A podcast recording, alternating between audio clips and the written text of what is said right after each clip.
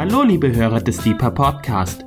Heute spricht Daniel Gruber über Johannes 15, die Frucht der klaren Worte.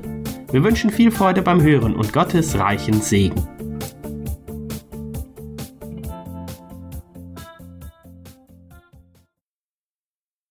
Schön, dass ihr dabei seid heute zu Deeper über Johannes 15.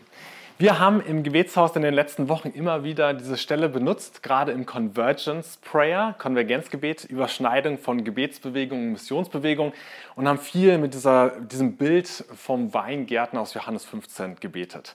Und wir hatten das Gefühl, dass gerade diese Beschneidung da drin und einige andere Aspekte auch wirklich Elemente sind, die in diese Corona-Zeit, die hoffentlich schon großteils hinter uns liegt, sind froh, wenn wir irgendwann abschließen dürfen mit diesem Thema, aber die irgendwie total zu uns gesprochen hat. Und ich darf euch heute mit hineinnehmen in Johannes 15 in ein so geniales Gleichnis. Das ist eins der sieben Ich bin Worte aus dem Johannesevangelium. Das Johannesevangelium ist eins, das uns ganz klar zeigt durch Jesus, wer der Vater ist. Und so sehe ich in diesen Ich bin Worten eine Parallele zu dem Ich bin, der ich bin, wie Gott sich Mose offenbart hat. Und jetzt kommt Jesus im Johannesevangelium und sagt, ich bin und gibt uns Gleichnisse, Bilder und wirklich viel, wo wir rein eintauchen dürfen, um Jesus besser zu verstehen. Weil Jesus zu verstehen ist nicht immer in jeder Lebenslage ganz leicht. Wir hatten vor zwei Wochen gemeinsam vor Pfingsten haben wir zusammen im Garten vom Priesterseminar gebetet im Sinne von Pfingsten und haben einen Hymnus gesungen und gebetet aus dem 9. Jahrhundert, Veni Creator Spiritus, kaum Schöpfergeist. Und darin gibt es eine Verse, äh, ein, eine Verse, ein Vers, wo drin es heißt, zeig uns, lass uns erkennen, wer Jesus ist. Und das ist wirklich nicht immer ganz einfach. Und ich bete noch, Vater, dass du uns mehr offenbarst von dem, wer du bist. Von der Güte, von der Schönheit, von deinen klaren Worten, von deiner Agenda, von dem, wie wir dir vertrauen dürfen. Herr, nimm uns mit hinein durch diese Textstelle und bereichere du uns. Amen. Genau, wir haben mit dieser Textstelle viel gebetet und ich werde heute tatsächlich richtig euch mit hineinnehmen. Mein Herz schlägt höher, wenn ich eine Bibelstelle in Ruhe anschaue und sehe, was für ein Reichtum da drin ist. Ganz oft machen wir Themenpredigten und das hat voll seine Berechtigung, dass wir ein Thema uns anschauen und da durchgehen. Aber es hat auch einen großen Vorteil, wenn wir uns mal eine Stelle angucken und da eintauchen. Als wir letztes Jahr auf dem Zukunftsforum der Evangelischen Allianz waren, da haben wir vom Vorsitzenden der Deutschen Bibelgesellschaft gehört, dass er es begrüßt, wenn es nicht nur Themenpredigten gibt, sondern auch Predigten, in denen man in eine Textstelle eintaucht, damit wir in unserem Bibellesen zu Hause auch wieder lernen, einfach einen genauen Blick auf die Bibel zu werfen. Ich bin immer wieder erstaunt, wenn ich Dinge neu lese mit einem neuen Verständnis und irgendwie andere Dinge mich, mir entgegenspringen, obwohl ich eine Textstelle vielleicht schon oft gelesen habe. Und das ist so schwierig manchmal, gerade bei sehr vertrauten Bibelstellen, für die Leute, die christlich mega sozialisiert sind und alles schon tausendmal kennen, da neu Feuer zu fangen. Und diese Textstelle ist eine, die einen richtig begeistern kann. Aber bevor wir da reinschauen in Johannes 15, nehme ich euch mit hinein in eine andere Frage. Und zwar habe ich morgens auf meinem Fahrrad hier Richtung Arbeit einen Podcast gehört, wo jemand interviewt wurde, der ein früherer Geheimagent war. Ähm, der ist unter seinem Künstlernamen Leo Martin bekannt, könnt auf die Webseite schauen und macht Vorträge im ganzen Land. Der hat äh, für den deutschen Verfassungsschutz gearbeitet, war dementsprechend wohl sehr gut in seiner Laufbahn, wurde da eingestellt und seine Aufgabe war es, Informanten zu gewinnen. Also wirklich so richtig klassische Spionarbeit, sage ich mal, Informationen zu bekommen. Und gut, das ist ein ziemlich manipulatives Feld, aber es war voll interessant, als er im Interview darüber gesprochen hat, was es braucht, um einem anderen Menschen vertrauen zu können. Weil Vertrauen ist die Grundlage für guten Informationsaustausch. Und wir können richtig was von ihm lernen. Natürlich ist mir klar, Jesus geht es nicht darum, irgendwie unser Vertrauen zu erspielen, um Informationen zu bekommen, sondern ihm geht es darum, unsere Herzen zu gewinnen. Das ist eine ganz andere Art von Vertrauen. Aber dazu vielleicht gleich mehr. Erstmal zu Leo Martin, was er gesagt hat. Hinter dieser Frage von Menschen, kann ich dir vertrauen, steckt eigentlich nochmal eine ganz andere. Und zwar die Frage, auf was kann ich dir oder kann ich vertrauen? Auf was. Ich mache mal Pünktchen, Pünktchen, Pünktchen. Das ist eigentlich die Frage, die hinter dieser Frage steht. Worauf kann ich vertrauen, wenn ich mit jemand anderes zu tun habe? Wir malen hier mal noch ein Männchen hin für die Interaktion, die wir zwischen den beiden haben. Und geben dem mal so ein richtig fetziges Orange.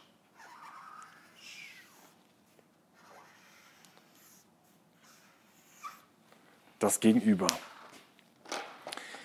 Die Frage also nicht nur grundsätzlich kann ich dir vertrauen, sondern auf was kann ich vertrauen, wenn ich es mit dir zu tun habe? Wofür stehst du? Was kann ich mit dir machen und was kann ich nicht mit dir machen? Wie willst du von anderen gesehen werden? Also das ist als, als eine Grundsatzfrage, damit Vertrauen möglich ist, dass man weiß, worauf lässt man sich beim anderen ein.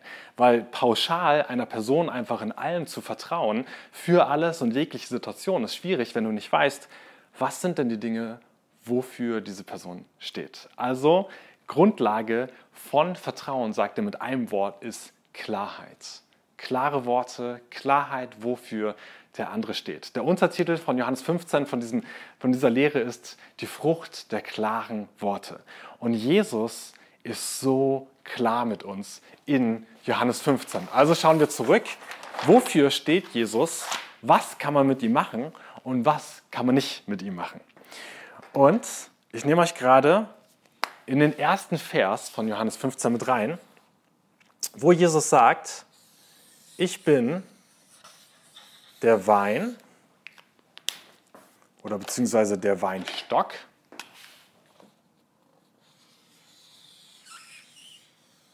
Ich gebe mir Mühe, das auch ein bisschen schön aussehen zu lassen für euch. Und an dem Weinstock wachsen die Reben,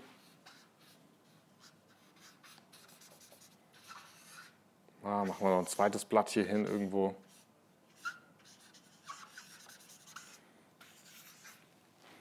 Wachsen die Reben dran. Und er sagt, mein Vater ist der Weingärtner.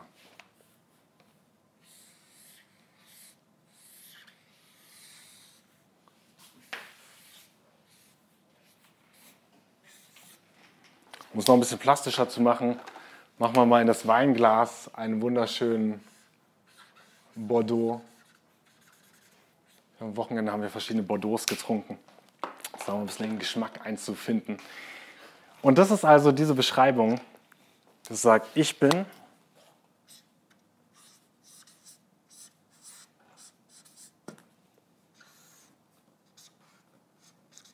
der Weinstock und mein Vater ist der Weingärtner.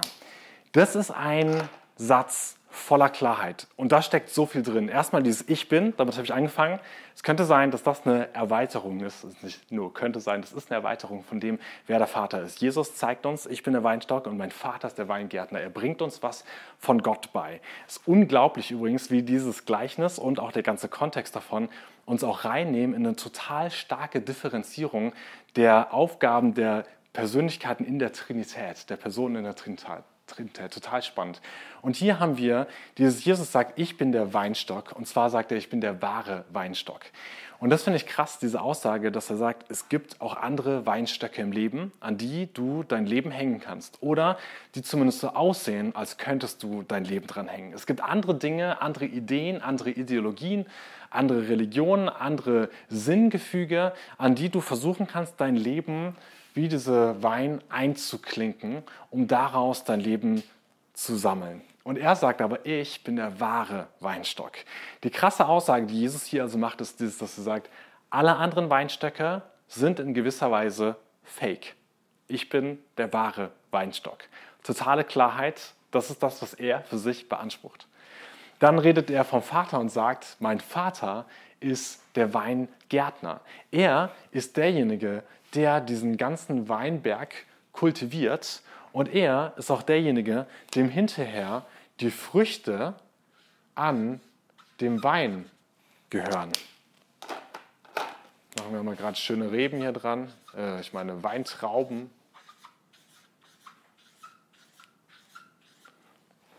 ihm gehören diese Früchte. Alleine in diesem einen Satz, wenn man das mal ausspielt, kriegt man eine totale Klarheit über das, wer Jesus ist, wofür er steht. Er sagt, er ist derjenige, von dem das echte Leben abhängig ist. Er sagt, sein Vater ist derjenige, der sich darum kümmert, diesen Wein zu kultivieren. Er sagt, sein Vater hat eine ganz klare Agenda, die ist vergleichbar mit der eines Weinbauerns. Ein Weinbauer, dem geht es darum, dass sein Weinberg gesund ist und dass Frucht dabei hervorkommt. Das ist sein Ziel in dem Ganzen.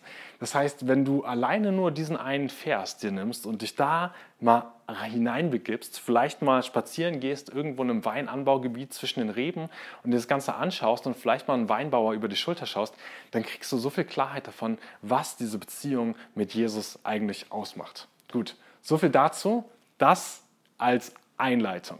Dann gehen wir rein in diese Verse und wir haben Vers 1 und danach kommen sieben weitere Verse. Und von diesen sieben Versen haben wir, also genau, ungerade Zahl, wir haben einen Vers, so wie ich das sehe, in der Mitte, der der Kernvers von diesem Gleichnis ist. Und dann geht es wie Zwiebelschalen oder wie so Abstufungen von da aus weiter, wie der eingehüllt und umbettet wird. Und der Kernvers von Johannes 15 ist Vers 5, wo Jesus sagt, ich bin der Weinstock, ihr seid die Reben, wer in mir bleibt und ich in ihm, der bringt viel Frucht, denn getrennt von mir könnt ihr nichts tun. Das ist eine totale Klarheit, da kannst du sagen, okay, dieser Vers ist der, der worauf es wirklich ankommt, was wirklich der Kern von diesem Gleichnis ist. Das Schöne darin ist, dass er sagt, ich bin der Weinstock, ihr seid die Reben, er ist der Weinstock. Das ist eine beidseitige Hingabe, die er uns hier beibringt. Das ist nicht nur ein, ihr müsst in mir bleiben, sondern es ist auch ein, ich bin da und halte mein Leben hin für euch. Ich bin ein fester Anker, ihr könnt auf mich bauen. Das ist eine beidseitige Hingabe. Das finde ich wichtig, weil Beziehung mit Gott ist nichts Einseitiges, sondern es ist was Beidseitiges. Er will nämlich auch gern, dass wir an ihm dran sind und in ihm drin sind. Zwei Kapitel später betet Jesus zum Vater, ich will, dass die, die du mir gegeben hast, bei mir sind, wo wir sind, ja, wo ich bin. Er will, dass wir an ihm dran sind und wir dürfen an ihm dran sein. Eine beidseitige Hingabe ist das. So, hier gibt er totale Klarheit für das ganze Gleichnis. Das wird wie soll ich sagen, wie ein Schlüssel eigentlich für seine Jünger, wie wir leben dürfen mit ihm. Ich hatte im ganzen letzten Jahr immer wieder dieses Akronym von der VUCA-Welt im Hinterkopf, das eine Beschreibung für unsere Zeit ist, dass die komplex ist und mehrdeutig ist und dass sie ähm, flüchtig ist und so weiter, also viel in Bewegung ist, was gerade vielleicht in der Corona-Zeit super deutlich wurde, wie schnell Dinge Auswirkungen haben, Handelsketten und so weiter, die Komplexität von einem globalen Handel, aber auch das, wie schnell plötzlich Dinge passieren können einfach. Es ist einfach so dieses, so ist unsere Zeit. Ja? Brexit und andere Dinge, das passt total gut in diese Komplexität und Vielschichtigkeit von unserer Zeit, in der wir leben. Und viele Menschen sind in der Komplexität unserer Zeit eigentlich auf der Suche nach einfachen Regeln für ihr Leben. Also ich weiß nicht, ob ihr schon mal Bücher gelesen habt wie Simplify Your Life oder Simple Rules oder solche Sachen. Super gute Bücher, die alle eigentlich letztendlich zum Kern haben, dass du hohe Lebensqualität gewinnen kannst in einer komplexen Welt, indem du dir einfache Regeln nimmst, an die du dich hältst, von denen ausgehend du dieser komplexen Welt begegnest. Jesus gibt uns in diesem Kernvers diese einfache Regel und sagt, bleibt in mir. Fertig. Das ist eigentlich Simplify Your Life to the Core als Christ. Bleib in mir. So, das ist ein schöner Schlüssel. Jetzt gehen wir aber weiter und übrigens, wenn du diesen einen Vers mitnimmst, dann hast du den Kern wirklich erfasst von diesem Gleichnis. Aber das Gleichnis ist hier selbstverständlich nicht erschöpft, so, sondern wir gehen weiter. Man dürfte vielleicht noch im Hintergrund wissen, Jesus ist gerade auf durch, also wahrscheinlich ungefähr äh, irgendwo bei Jerusalem, vielleicht im Kidron-Tal, läuft er vielleicht gerade durch, durch den Weinberg mit seinen Jüngern. Und die fragen ihn, also oder stellen ihm Fragen und Jesus erklärt ihnen das mit diesem Weinberg. Und wahrscheinlich haben die Jünger eine Stelle aus dem Alten Testament, aus Jesaja 5, im Hinterkopf gehabt, in denen nämlich durch Jesaja dem Volk Israel gesagt wird: Ihr seid ein Weinberg Gottes. So, also er benutzt ein Bild, was die Jünger sehr wohl kannten und er sagt, und ich bin dieser Weinstock. So. Genau. Also allein das vom Hintergrund her. Das heißt, auch in die Richtung könnte man ganz viel rausziehen, was das vom Kontext her noch heißt. Aber bleiben wir dabei und gucken uns mal direkt die Verse an, die diesen Vers 5 drumrum ähm, flankieren. Und zwar Vers 3 und nee, Vers 4 und Vers 6. Vers 4 heißt es, bleibt in mir und ich in euch, wie die Rebe nicht von sich selbst Frucht bringen kann, sie bleibe denn am Weinstock, so auch ihr nicht, ihr bleibt denn in mir. Also dieses ganz, also eigentlich nur so, Herr, warte mal, haben wir doch gehört, richtig, ja, davor nochmal voll, bleibt in mir, dann bringt ihr Frucht. Und danach kommt dieser Vers, wenn jemand nicht in mir bleibt, so wird er hinausgeworfen wie die Rebe und verdorrt und man sammelt sie und wirft sie ins Feuer und sie verbrennt. Also dieses, wir haben den Kern und da drumherum die beiden Optionen. Bleib in mir, so, dann kommt auch Frucht und bleib nicht in mir, dann vertrocknest du und dann kommt auch keine Frucht und dann dienst du vielleicht noch zum Heizen, aber nicht mehr für das, wofür eigentlich der Weinberg gut ist. So, also das ist das, womit einfach das auch wieder flankiert wird, volle Klarheit. Also wenn du dich ähm, einlässt, als Christ zu leben, kannst du dieses Gleichnis eigentlich lesen und du merkst, aha, okay, das ist das Überschlagende, egal was ich mache. Der Kern ist eigentlich, dass ich irgendwie an ihm dranbleibe. Gut, jetzt gehe ich nicht noch in der inneren Schicht weiter, sondern gehe mal von außen drauf. Ähm, Verse 2 und Vers 8, die quasi das ganze Gleichnis von den Seiten aus umgeben. Da heißt es in Vers 2, jede Rebe an mir, die nicht Frucht bringt, die nimmt er weg und jede, die Frucht bringt, die reinigt er, dass sie mehr Frucht bringe. Dieser Vers ist wunderschön und da steckt ziemlich viel drin. Man könnte sagen, hey, warte mal, das haben wir doch gerade schon alles gehört. Nee, hier sind nochmal echt andere Aspekte drin. Jede Rebe an mir, die nicht Frucht bringt, die nimmt er weg. Wegnehmen, Elberfelder sagt, das könnte auch ein Hochnehmen sein. Da sind sich die Theologen, die ich gelesen habe, nicht einig. Die einen, die super gut Griechisch können, die sagen, nee, das ist Abschneiden. Die anderen, die super gut Griechisch können, sagen, nee, nee, das ist Hochheben. Das ist dieser Weingärtner, die, der die Rebe hochhebt, die am Boden liegt. Ja, wenn die runter liegt, so hoch bindet, damit die gut Frucht bringen kann.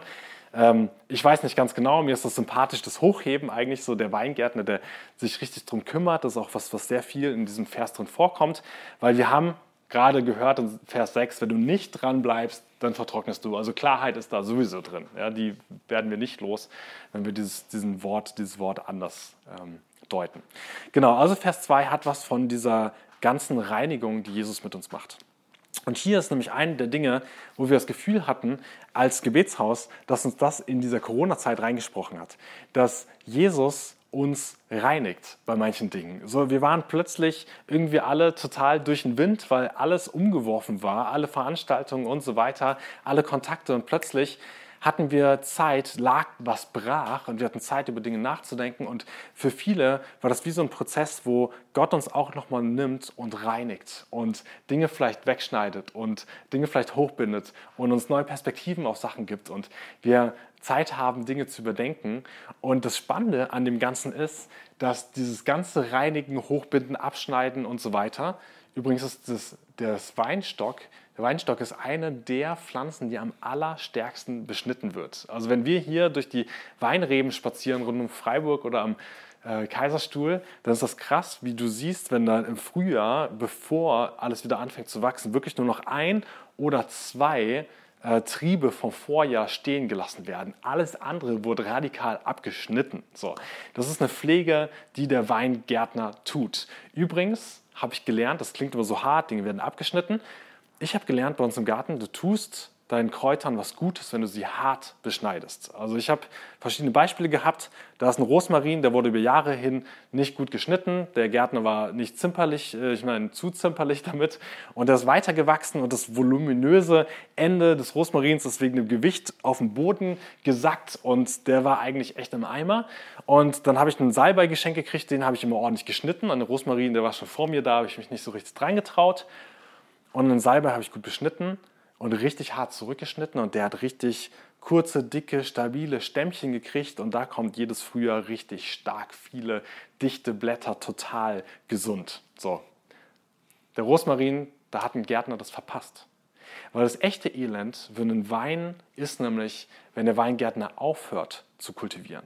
Ich habe gerade gesagt, dass, wir, dass die Jünger wahrscheinlich was aus Jesaja im Hinterkopf hatten.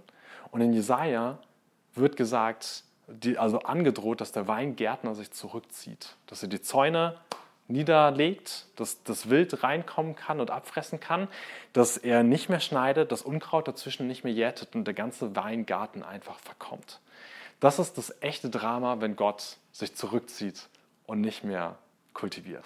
So, also nur nochmal in Perspektive zu setzen, weil der Weingärtner der hat kein Interesse daran, dieser Rebe zu schaden, sondern der will, dass die gesund wächst. Das ist echt seine Agenda. Das ist richtig gut. Das nächste, was wir darin lernen können, ist, dass die Haltung der Reben hier deutlich wird. Es wird ganz klar gesagt in diesem Vers, so dass sie mehr Frucht bringen. So, das ist das Ziel. Sie sollen mehr Frucht bringen. Und der Parallelvers am Ende, Vers 8 heißt, hierin wird mein Vater verherrlicht, dass ihr viel Frucht bringt. Das heißt, die, das Ziel der Rebe ist die Frucht. Und hier drin habe ich mich selber tatsächlich in meinen Recherchen richtig herausgefordert gefühlt, als ich dazu einen Theologen gelesen habe, Adolf Schlatter, der schreibt zu diesem Vers, nicht dazu hat er die Jünger berufen, damit sie seine Gabe nur für sich selbst genießen und sich selbst ewiges Leben gerne geben lassen, Reben sind sie und diese sind der Trauben wegen da. Also das ist eine Haltung, die Gott, die Jesus seinen Jüngern mitgibt und sagt, euer Leben ist nicht für euch selber da. Und das finde ich tatsächlich echt krass in diesem Gleichnis zu sehen. So, hey, es geht echt darum, dass ihr Frucht bringt und die ist nicht für euch. Und ich mag das auch, mir mein Leben kuschelig und bequem aufzubauen. Und es gibt natürlich Zeiten des Genießens, aber dieser Grundgedanke, im Reich Gottes die Haltung, die Jesus seinen, seiner Kirche mitgibt, seinen Jüngern mitgibt, ist, du lebst nicht für dich alleine. Da gibt es andere Menschen um dich herum, da gibt es einen gesellschaftlichen Kontext. So, und du bist gerufen, Frucht zu bringen über dein Leben hinaus. Und das finde ich total krass. Wir ähm, leben in einer Zeit, in der natürlich, also diese ganze VUCA-Welt benutzt übrigens auch dieser Mann, äh, Martin Permantier, in seinem Buch Haltung entscheidet. Und das fand ich spannend, als ich das ein bisschen gelesen habe, dass er sagt, in der heutigen Führungskultur brauchst du noch mehr Werte und Vision und letztendlich Haltung der gesamten Mitarbeiter, eine innere Haltung, die zum Unternehmen passt und das Unternehmen nach vorne bringt. Und diese innere Haltung, die Jesus dem Unternehmen Reich Gottes gibt, ist die, du bist nicht für dich alleine am Weinstock, nicht nur für deinen Luxus und so weiter, sondern auch für andere. Martin Permantier schreibt, Haltung ist die durch Werte und Moral begrenzte Gesinnung bzw. Denkweise eines Menschen, die den Handlungen, Zielsetzungen, Aussagen und Urteilen des Menschen zugrunde liegt. Also das ist was, was es antreibt. Das liegt nochmal darunter. Haltung bestimmt, wie wir mit eigenen Impulsen umgehen und welche Maßstäbe für unser Handeln wir verinnerlicht haben. Welche Maßstäbe? Geht es um uns oder geht es auch um andere? Dürfen wir für andere denken? Dürfen wir für andere sein? Wollen wir mit unserer Kritik andere bereichern und nach vorne bringen? Bringen, welche Haltung haben wir grundsätzlich. Und diese Reich Gottes Kultur, Haltung, die Jesus hier beibringt, ist genau die gerade erwähnte. Und das ist gar nicht ein, also gar nicht, ich finde das gar nicht so einfach, ich finde es wirklich herausfordernd. Das ist so, okay, nicht nur für mich zu leben. Das Gute ist, dass hier, und da wird auch die Haltung nochmal deutlich, man kann ja ein bisschen Angst kriegen, kriegen, wenn dann Jesus sagt, zack, und wer keine Frucht bringt, wird abgeschnitten und so weiter. So, oh, oh, oh ich muss Frucht bringen. Ähm, ein anderer Theologe, Werner de Boer, schreibt, dass in diesem Vers, wo es heißt, der nicht Frucht bringt, sagt er, dass das nicht im Griechischen das nahelegt, dass es um einen verneinenden Willen geht. Also nicht ein Können, sondern ein Nicht-Wollen. Wenn die Rebe keine Frucht bringen will, ja, sondern nur für sich selber da hängt, dann wird es kritisch. Und dann könnte es sein, dass sie ein bisschen Korrektur vom Weingärtner genießen darf. So. Ähm, aber wenn wir sagen, wir wollen, das ist unsere Herzenshaltung, was tiefer liegendes wieder. Das ist das, worauf es Jesus ankommt. So, weil die Frucht kommt eh nicht durch uns. Also wenn wir uns Druck machen, das hilft eh nicht. Aber er will, dass wir diese Haltung, in diese Haltung reinwachsen. Genau. Als nächstes, und damit kommen wir langsam, glaube ich, zum Ende von, dieser, von diesem Einblick in diesen Text, gibt es diese Vers 3 und 7, die wiederum korrelieren miteinander. Und da sagt Jesus, ihr seid schon rein um des Wortes willen, das ich zu euch geredet habe.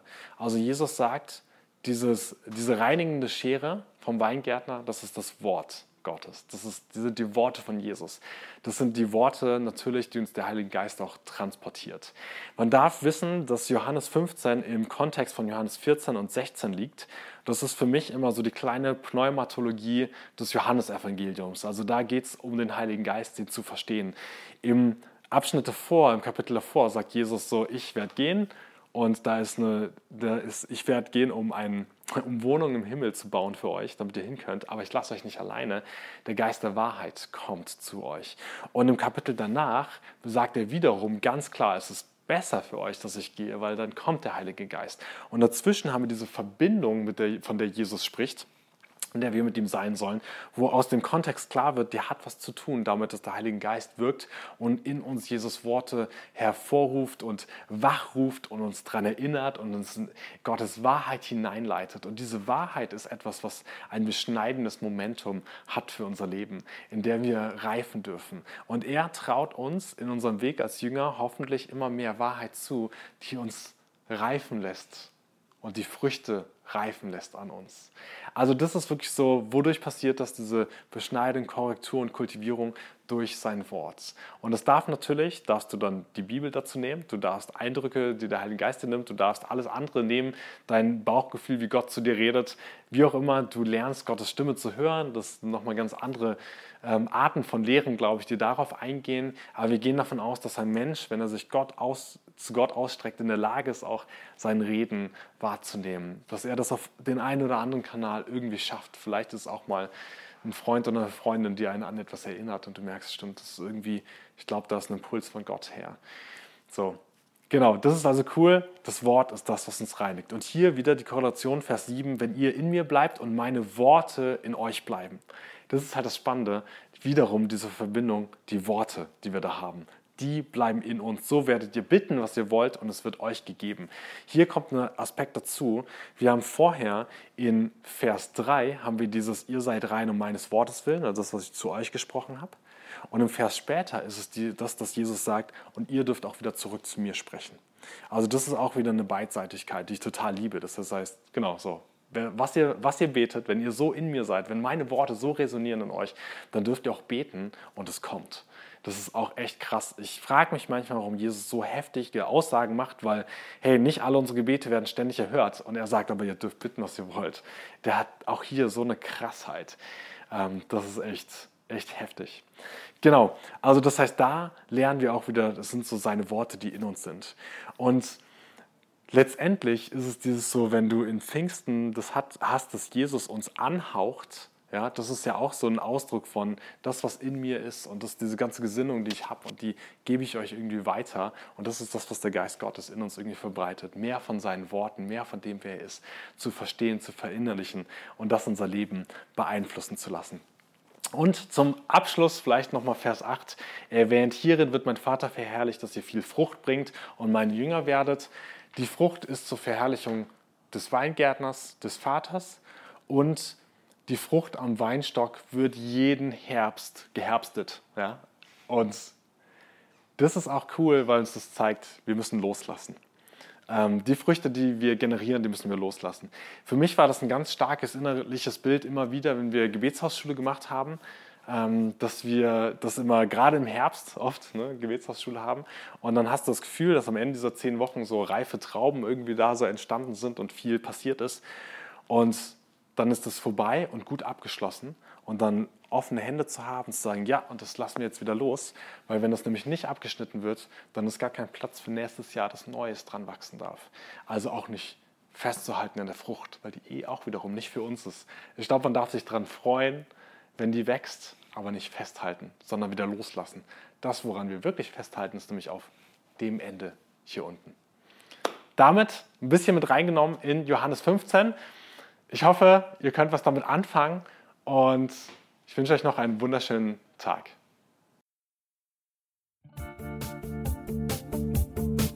Liebe Hörer, wenn Sie noch weitere Abende aus unserer Deeper-Serie mit und nacherleben möchten, besuchen Sie uns einfach auf unserer Webseite www.gebetshaus-freiburg.de. Dort erfahren Sie auch, wie Sie uns finden können und wie Sie unsere Arbeit unterstützen können. Wir hoffen, Sie hatten viel Freude beim Hören und wünschen Ihnen noch Gottes reichen Segen. Ich reise, ich bin auf der Reise, mit dir auf der Reise zu deinem